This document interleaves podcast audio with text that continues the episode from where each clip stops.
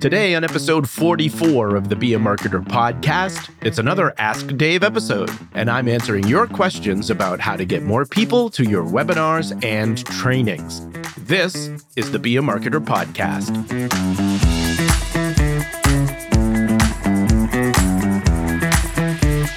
Be a marketer. When you started your business, you probably didn't realize how many hats you'd actually have to wear. All of a sudden, you have to be an owner, you have to be a boss, you have to be the person making sure all the things go, all while making sure you're getting new customers to keep things going. And that means you also have to be a marketer. The good news you don't have to be a marketer alone. I'm your host, Dave Charest, Director of Small Business Success at Constant Contact, and I help small business owners like you make sense of online marketing. And on this podcast, we'll explore how to find the time to be a marketer. No jargon, no hype, just real stories to inspire you and practical advice you can act on. So, remember, friend, you can be a marketer, and at Constant Contact, we're here to help. Well, hello, friend, and thanks for joining me for another episode of the Be a Marketer podcast. As always, I am grateful to have you here and to have your attention. And today we have a question from John, and he is an educational technologist at a higher education facility. So I want you to think a college campus where he supports training faculty and staff on the technology used to better educate students. So here's John's question. How can I engage faculty to come to higher education, instructional technology, webinars, and trainings? John, thanks so much for the question.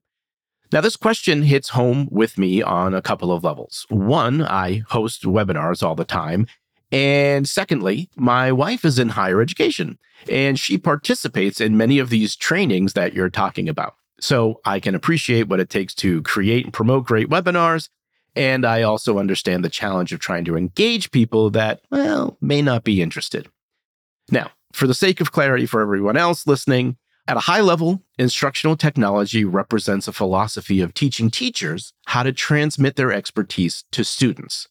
At any rate, oof, John, you've got your work cut out for you. So here's how I'd like to start to think this through, because I don't think it's as simple as just sending an email, for example. Now, that's going to be one component of it for sure, but there's actually a bunch of things that come together to really make that email work even harder for you. So here's what I'm thinking about you have to do some pre work, you have to find your friendlies, you have to create engaging content, you have to get the word out, and you have to collect feedback. So let's dig into each of these items a bit. You have to do some pre work. So this means really digging in to find out what your people are interested in. What are their challenges? That way, you can tap into those things and position those webinars as solutions to help with those challenges. Now, these can be done in one to one conversations, or you may want to think about surveying your audience to get answers to those questions about the performance of the students. Now, I say the students because you're really treading a fine line here in terms of the ego. I'm sure not all, but many of your educators won't think that they're the problem in this scenario, but rather it's the student's fault. So, sure, you can ask a question like, What specific topics in instructional technology are you interested in learning more about? But I'd also ask some questions to better understand their challenges with students engaging with, retaining, and applying the material that they're learning about in class. So, questions such as What frustrates you most about your students' engagement in class? Then you can start to create those webinars and trainings that address those frustrations. So, for example, and I'm making this up, but how to turn the phone into an engagement tool in the classroom now, I should also mention that you have access to survey tools within your Constant Contact account. I'm going to include a link with some details for you in the show notes. Okay, next up, you have to find your friendlies. So, what do I mean by friendlies? Well, these are people that you've built relationships with already that you trust and can go to for support. Now, this also includes the faculty you know who actually care and want to participate in these trainings. Now, these people can be a great resource for feedback on your webinar ideas and get more people involved with your programs. So don't go it alone. Involve these friendlies as much as possible. It's really going to make a difference. Next, you have to create engaging content. Now, this sounds like a no brainer, but most webinars and trainings are boring. Sorry, it's true. So you have to ask yourself how can I present this content in an engaging way? Now, we can also get a little bit meta here since we're talking about instructional technology. So, I would employ the same tactics and strategies you want to teach faculty to use in their classes. All right. Also, don't forget, you have to get the word out. So, think about what are all the ways you can make people aware of your webinar. Think about spreading the word one on one, giving your friendlies the details so they can do the same, and also make a list of the internal channels that make sense to include the details. Also, think about what does the promotional timeline look like? So now we typically play with a 2 to 3 week window here when we're thinking about promoting a webinar at Constant Contact. This gives us multiple opportunities to make sure that people see and act on the information by actually registering for the webinar. So let's use email an example. So a simple way to think about this would be to have an announcement of the webinar, a reminder about it, and then also you give people a last chance to register. So this three email series is helpful because the reality is people are thinking about their own stuff more than yours. So even if it's something that they want to do, they can get distracted and not act. So this gives them multiple opportunities. One other thing in regards to future webinars. If you know your webinar schedule and can provide registration details for the next session during the current session, do share it. You're going to get some signups for that right away, particularly if they enjoyed your event or find value in it. So, lastly, remember this you have to collect feedback. This way, you can get a sense of how people are responding to what you're doing.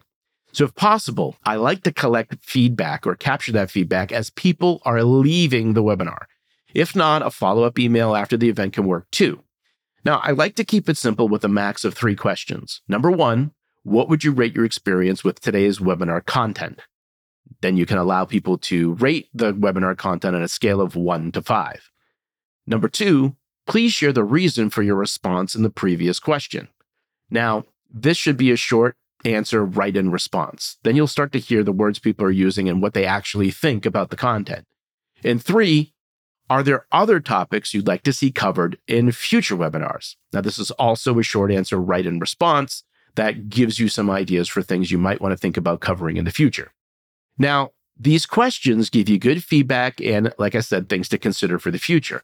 And you can use the good feedback in the form of anonymous quotes to help promote your future webinars because you can say, hey, look, other people are enjoying this as well. You will too, right? so now I want to give you a little warning here about feedback. Sometimes, in addition to being helpful, it can also be contradictory, hurtful, and sometimes unrelated. Now, I mention this just so you can prepare yourself and uh, also know that you'll learn to recognize what's useful and what you can actually ignore. Okay, so let's recap what we've learned here today about engaging faculty to come to higher educational, instructional technology webinars and trainings. And I just want to say the same applies for any type of webinar, training, or event that you might be wanting to send people to or get people to register for. So, you want to do some pre work so you understand the needs and frustrations of your audience. You want to find your friendlies. These are the people that you trust and can go to for feedback. You want to create engaging content that is going to keep the audience's attention. You'll want to get the word out by finding the right professional timeline and channels to make people aware of the events. And then lastly, you'll want to collect feedback to make improvements and promote future events. Well, John, I hope that helps. And thanks for sending in your question.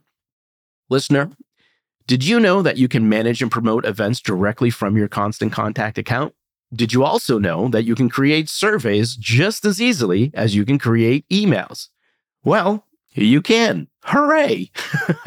I'll include links with more information for you in the show notes. Well, friend, do you have a marketing question for me?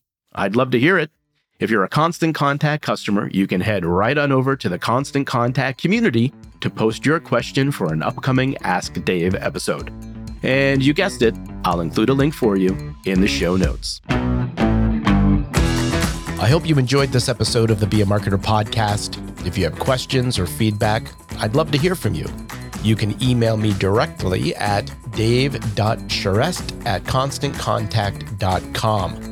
If you did enjoy today's episode, please take a moment to leave us a review. Your honest feedback will help other small business marketers like yourself find the show. Well, friend, I hope you enjoy the rest of your day and continued success to you and your business.